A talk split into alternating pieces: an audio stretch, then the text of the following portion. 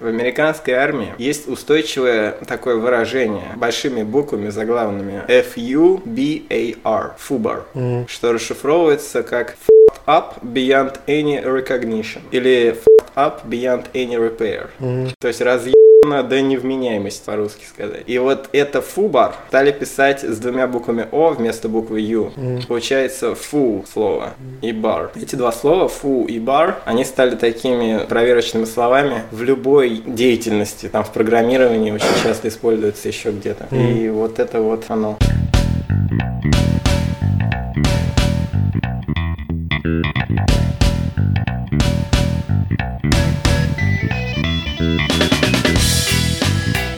Здравствуйте, вы слушаете подкаст «Бульдозер», в котором мы обсуждаем музыкальные альбомы. Меня зовут Артем, и в этом шоу ко мне приходят гости и рассказывают о своих любимых пластинках и о том, что они для них значат. Вместе с ними мы слушаем песни и говорим о музыке. Сегодня ко мне в гости вновь зашел Вячеслав, на этот раз с американской рок-группой Foo Fighters. Пластинка «Wasting Light». Привет, Слава! Привет. Мы сегодня послушаем седьмой альбом этой группы. На этой пластинке произошло такое своеобразное воссоединение группы Нирвана, о котором мы еще позже поговорим. Предлагаю тебе послушать первую песню с альбома, которая называется Bridge Burning. Да. Послушаем ее, а потом обсудим. Ну вот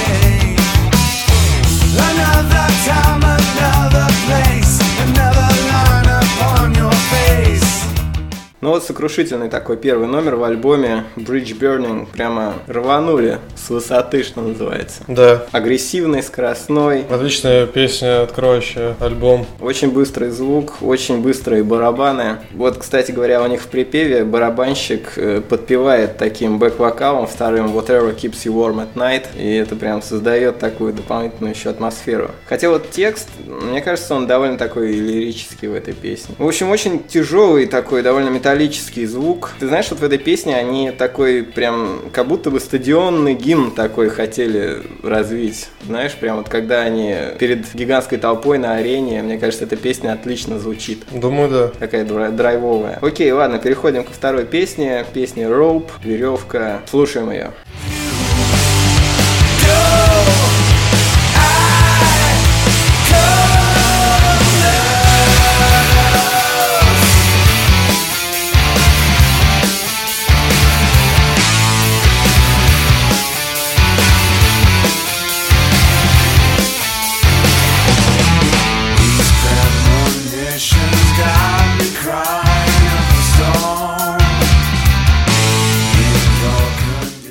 Первая песня с этого альбома, которую я услышал. И вообще, ну, это можно сказать первая песня Foo Fighters, которая меня зацепила. Помню, что эта песня, клип э, был довольно-таки популярен, его показывали по всем музыкальным телеканалам российским MTV, Муз-ТВ. Вот, по-моему, как раз-таки я по Муз-ТВ его как-то утром увидел. И после этого я еще посмотрел клип Pretender и купил альбом. Пошел в магазин, купил, не помню, по-моему, э, не помню точно станцию, но, в общем, там был большой выбор виниловых пластинок, но я все-таки решил брать на CD. Пришел домой, сел, ну, порвал его, конечно. Да. Ну, вообще, вот если говорить о музыке, на этой песне Rope, она такая, знаешь, классические из 90-х такие перегрузки перегруженные гитары. Главный риф вот в песне, который идет. Интересный такой брейкдаун, такой барабаны в самом конце, где уже гитарное соло вот они Ну да, ну вообще интересно, интересна сама вот эта задумка с э, дилеем, угу. с гитарой, с повторяющимся вот этим звуком, то есть песня заканчивается и начинается одинаково, по сути. Да, да, да, да, да. Ну, в общем, классика. Foo Fighters, я бы сказал. В их стиле вся песня. Довольно простые слова, часто повторяются. Ну и, в общем, как все творчество группы Foo Fighters. Окей, перейдем, наверное, к следующей песне. Слушаем ее. You and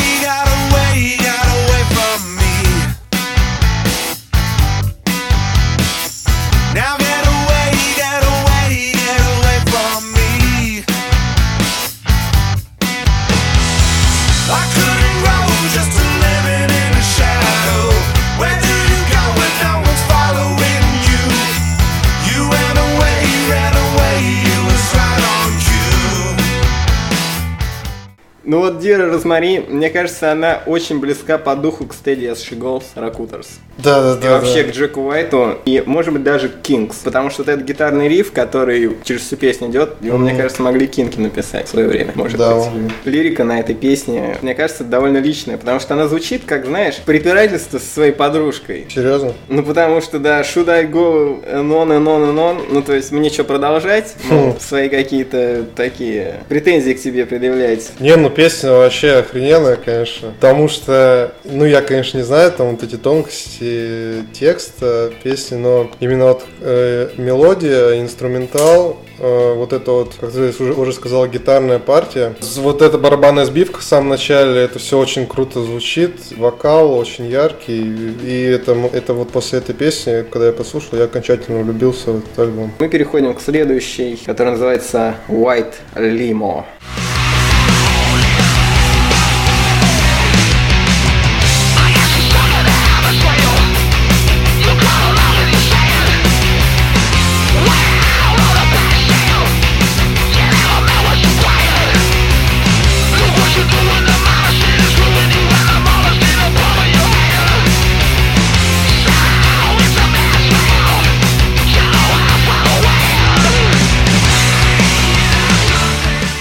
Зубодробительная, конечно. Да, такая Разрывающая. отчаянная. Ну, я думаю, это самая драйвовая песня с альбома. Да, да, да. И знаешь, она мне напоминает саботаж Beastie Boys. Да, И говорил. даже клип похож. Кстати, в этом клипе на эту песню снялся в роли водителя этого белого лимузина Леми Килмистер из Motorhead. Мгм. Дал вам дань, что называется, уважение как такой постгранжевому, отчаянному такому тяжелому звуку, практически экстрим металлу, можно сказать. Ну, точно так же, как э, очень похоже на их дебютный альбом. Там был такой трек Watershed, и он по степени тяжелости и по, знаешь, вот его слушаешь, прям волосы встают от этих криков, Да. которые Гроул выдает, да. Очень громко и очень безжалостно, я бы даже сказал. Послушаем мы с тобой следующий трек э, с этого альбома, который называется «Орландрия», или, как некоторые утверждают, должен был называться «Америка». Да? К чему это? А вот об этом мы с тобой поговорим после трека. Хорошо.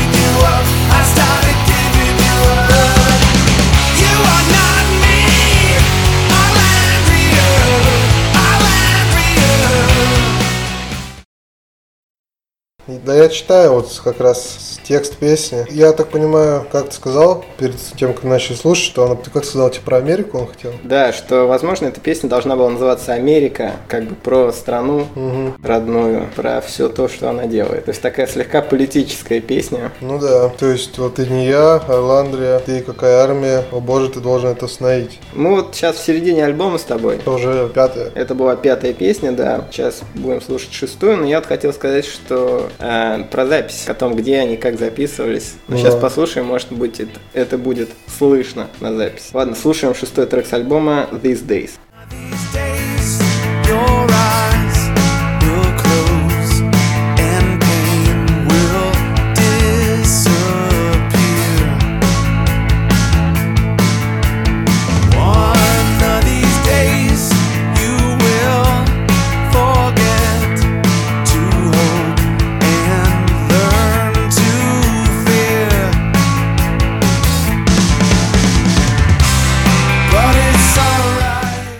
песня These Days с альбома Wasting Light группы Foo Fighters. Но ты знаешь, в этой песне очень простые слова, и Дэйв рассказывал, что писать такие простые вместе с тем мощные песни э, научил его Курт, э, с которым они вместе в группе Нирвана, соответственно, были, и Дэйв говорил, что никто, кроме Курта, никогда бы его не научил таким вещам. Да, я тоже об этом слышал.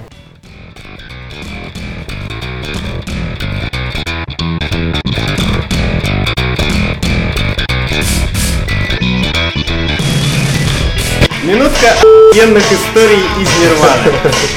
Ну, конечно, жаль, что Курт так рано ушел. Ну да, как я уже говорил ранее. Ну зря, конечно, но ну что тут, вот, ребят отрываются, кайфуют, пишут музыку, катаются на лимузинах. Ну вот что вот он? Ну, популярность, популярность сделала свое дело. Это все уж, сука, жена плачет. А где она сейчас живет? Кайфует, наверное, где-то. А вот это внезапный вопрос. Ну, ты хочешь поехать и не С разобраться? его баблом. Почему она еще жива? Ну, песня крутая, вот хорошие слова, трогательные, может, в какой-то степени. Ну Ну, да. То, что однажды твое сердце будет разбито, я держу пари, если оно сейчас не разбито. Возможно, эта песня, она тоже высказывает какие-то сожаления, так же, как и песня I Should Have Known. Может быть, здесь Дэйв обращается к более молодой аудитории, которая тоже считает, что вот они постоянно только делают, что развлекаются, катаются на белых лимузинах и ни черта не делают, но на самом деле, возможно, за каждой из этих песен какой-то глубокий личный трагический опыт, что кому-то сердце разбили и так далее. ну, может быть. Но вообще вот слова этой песне Say it's alright, easy for you to say. Ну, знаешь, Ну да, тебе-то легко да, говорить. да. Ладно, у нас седьмая песня «Назад и вперед», «Back and Forth», которая, кстати, послужила названием документального Фильма. фильма, да, становление и про творчество группы Foo Fighters. Пригласили Пола Маккартни в студию. Да, я смотрел. И еще принесли старый-старый пульт, такой аналоговый. Да, пульт да. И, и- древний. и типа,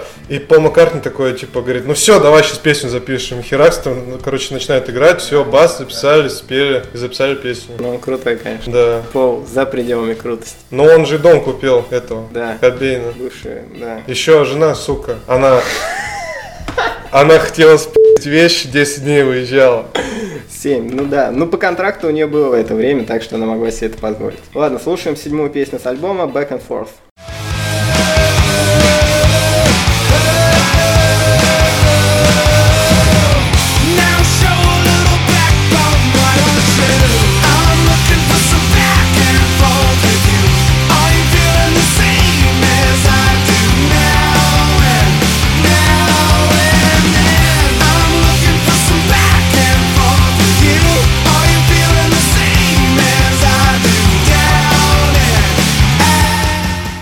Знаешь, Back and Forth, она немножко, мне кажется, как воспоминание о группе Нирвана, даже по звучанию очень похожа. Ну, вот когда вот это, особенно перед хором, когда вот этот сегмент, прям вот он Back and Forth, так туда-сюда, Да, туда-сюда, да, вот да, гитарой. И это очень круто, мне кажется. А по поводу Нирвана, вот я еще хотел сказать, что когда первые интервью, когда Foo Fighters начали обретать популярность, там первые 2-3 альбома буквально выпустили, их все время постоянно на интервью спрашивали Дэйва о каждой его песне, там, вот эта вот песня, она, вы там из-за своего experience а в Нирване ее там писали, там, или она посвящена Курту, там, и это его выводило из себя. Ну, он всегда говорил, что он движется дальше. Всегда считал, что надо двигаться вперед. Что нельзя оставаться там где-то. Как нельзя постоянно жить прошлым. Ну, я понял. Нужно идти, нужно писать что-то новое, и, собственно, для этого-то он, я думаю, и начал свою собственную группу, чтобы оторваться как-то от той темной славы, которую Нирвана обрела, и как-то отойти уже от этого. Окей, ладно, слушаем восьмую песню с альбома A Matter of Time.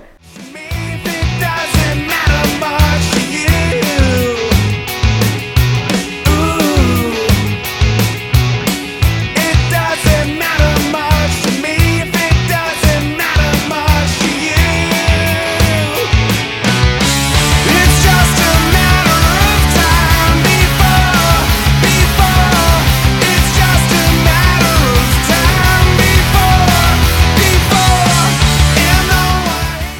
была A Matter of Time. Вот ты знаешь, мы до этого говорили как раз м, об отношениях внутри группы Нирвана и о том, как они распались и продолжились эти отношения после распада группы.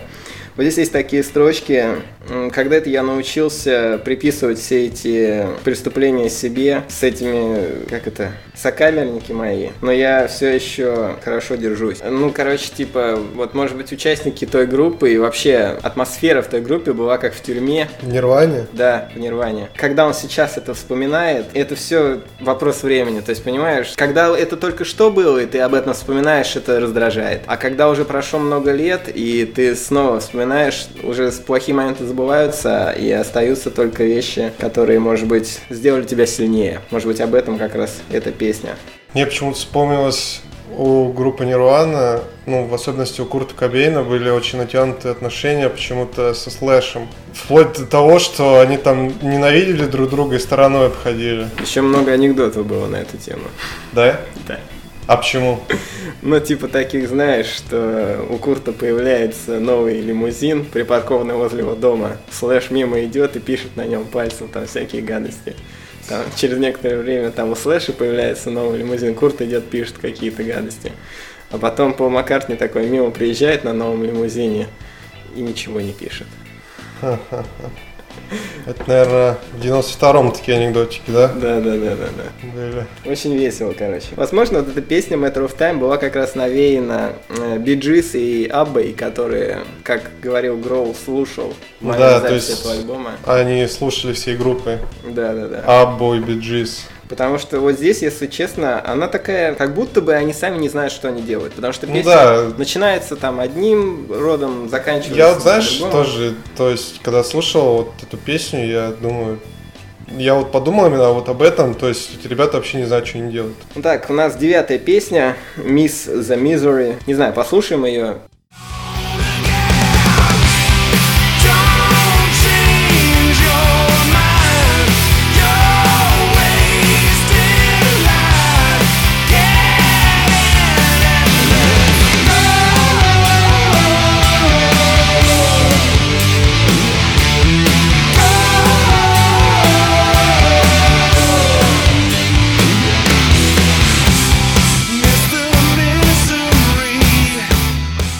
Общем, the Misery э, это песня, как мне кажется, о том, что не стоит ни на кого смотреть и ничего планировать заранее. Ты просто get in and let's go. То есть впрыгивай и поехали.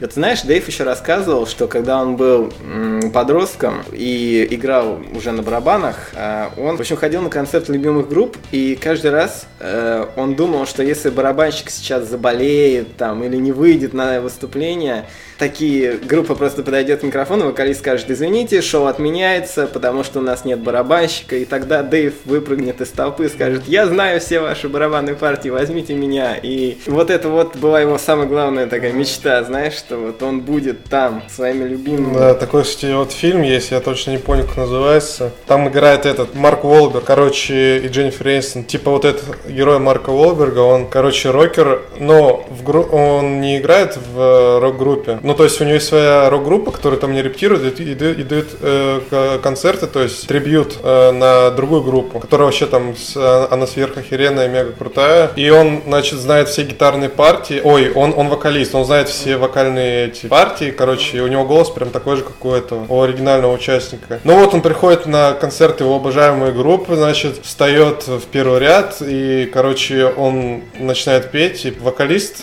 короче, слышит, э, что тот его перепевает, что, что тот круче, чем он поет. Ну и в итоге, типа, его, его заметили и пригласили в группу, и он начал с ними играть. Но потом, короче, так сложилось то, что из-за этого Дженнифер Энистон от него ушла, и он решил тоже уйти из группы, чтобы с ней остаться. Какая история? Да. Это про Дэйва Грола. Возможно. Э, Я знаю, что Дэйв за свою 42-летнюю карьеру записал 21 альбом в разных коллективах. То есть фактически каждые два года он выпускал по альбому. Ну, участвовал в записи какого-либо альбома. Либо своего, либо там с кем-то. Так что довольно такая плодотворная карьера. Ну да, и, кстати, вот Foo Fighters, они плотно дружат, ну, не, знаю, как сейчас, дружили в 2000-х э, с этим, с Red Hot Chili Peppers. Они даже тур у них совместный был. Ладно, у нас следующая большая песня, предпоследняя. Самая хорошая наконец оставили. Э, I Should Have Known. Мне кажется, что это главная песня на альбоме.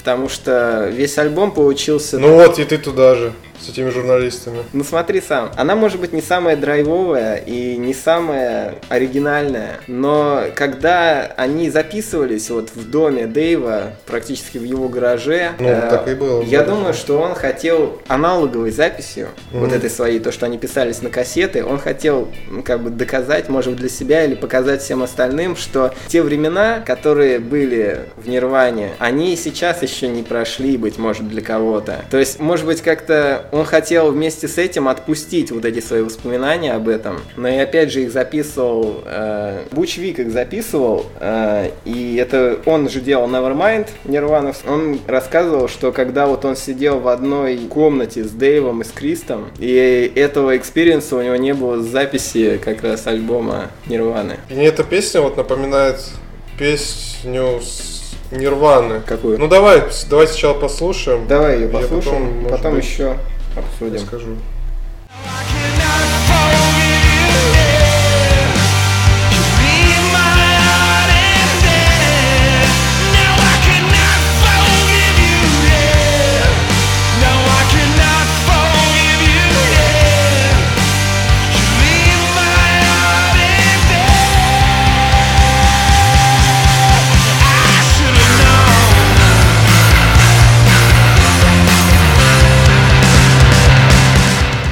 Вот эта песня однозначно, я, я думаю, имеет отношение к Курту Кобейну. Вот. Хотя бы потому, что на записи присутствовал басист Ну да, из группы Нирвана. И это как бы тоже э, один, один из, ну может из подсказок что ли, что вот именно взяли его. Ну ту- тут же в, в, в открыто как бы не говорится, что вот именно про Курта там никаких. Ну, но поется в принципе на такую тему, э, которую, ну вот слова этой песни можно к, к чему-то другому истолковать, например, ну Ну, вообще, Дэйв говорил, что он здесь имел в виду, что если бы он знал о многих вещах в жизни, которые произойдут, он, конечно, сделал бы что-то по-другому. Ну, так или иначе, Крис тут играет на басу. Да, вот. Вообще, мне кажется, что это такая песня, я бы сказал, которая показывает, насколько они выросли, Foo Fighters, за эти годы. Мгм. Потому что ни на одном из предыдущих альбомов они бы не осмелились такую Да. балладу выпустить. Да. А здесь такие легкие струнные такие переборы, которые переходят в такой жесткий психодел с отличной басовой линией, как раз благодаря Крису. И это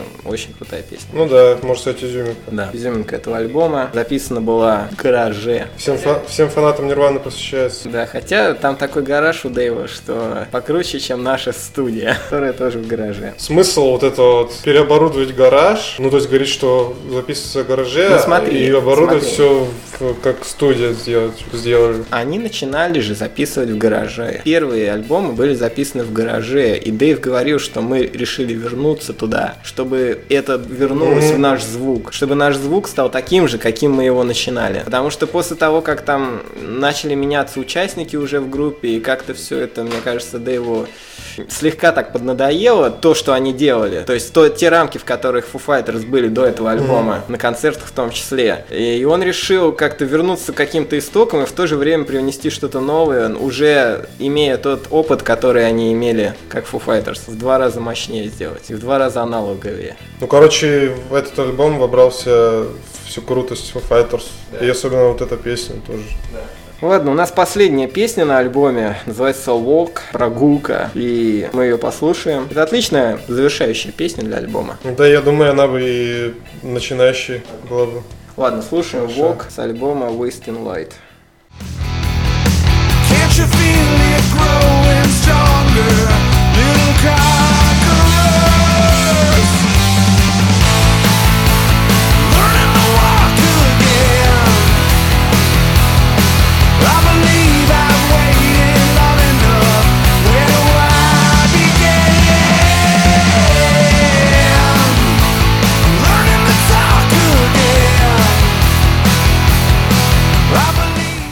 вообще крутая песня, у меня даже мурашки пробежали вот на этом моменте.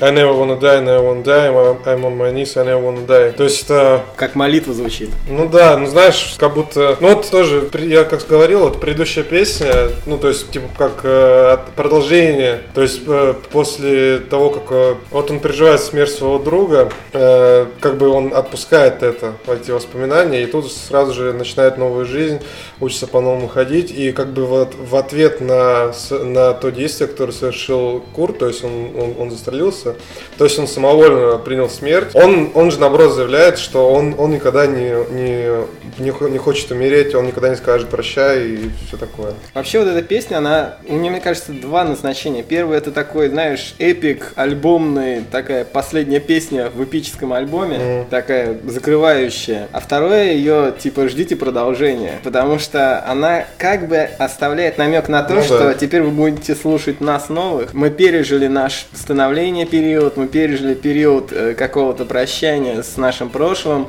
Мы вот наконец собрались нашим с оригинальным супер составом и теперь будем рубить рок. Ждите новый альбом. Что-то такое есть. Да, мы ждем. Мы ждем новый Ты будешь альбом. ждать новый альбом? Конечно. Я уже жду новый И я. альбом. Ладно, на этом у нас все сегодня. Спасибо, что слушали нас. Э, Подписывайтесь на подкаст э, в подкаст-терминалах, ставьте лайки, шарьте, рассказывайте. И ждем новый альбом. Ждем новый альбом. Ждите новый альбом группы Foo Fighters. Спасибо тебе, Слава, что зашел, Пожалуйста. рассказал. Мы сегодня слушали Только диско, да? альбом на iTunes американской рок-группы Foo Fighters, который назывался Wasting Light. Всем спасибо, всем пока. Так.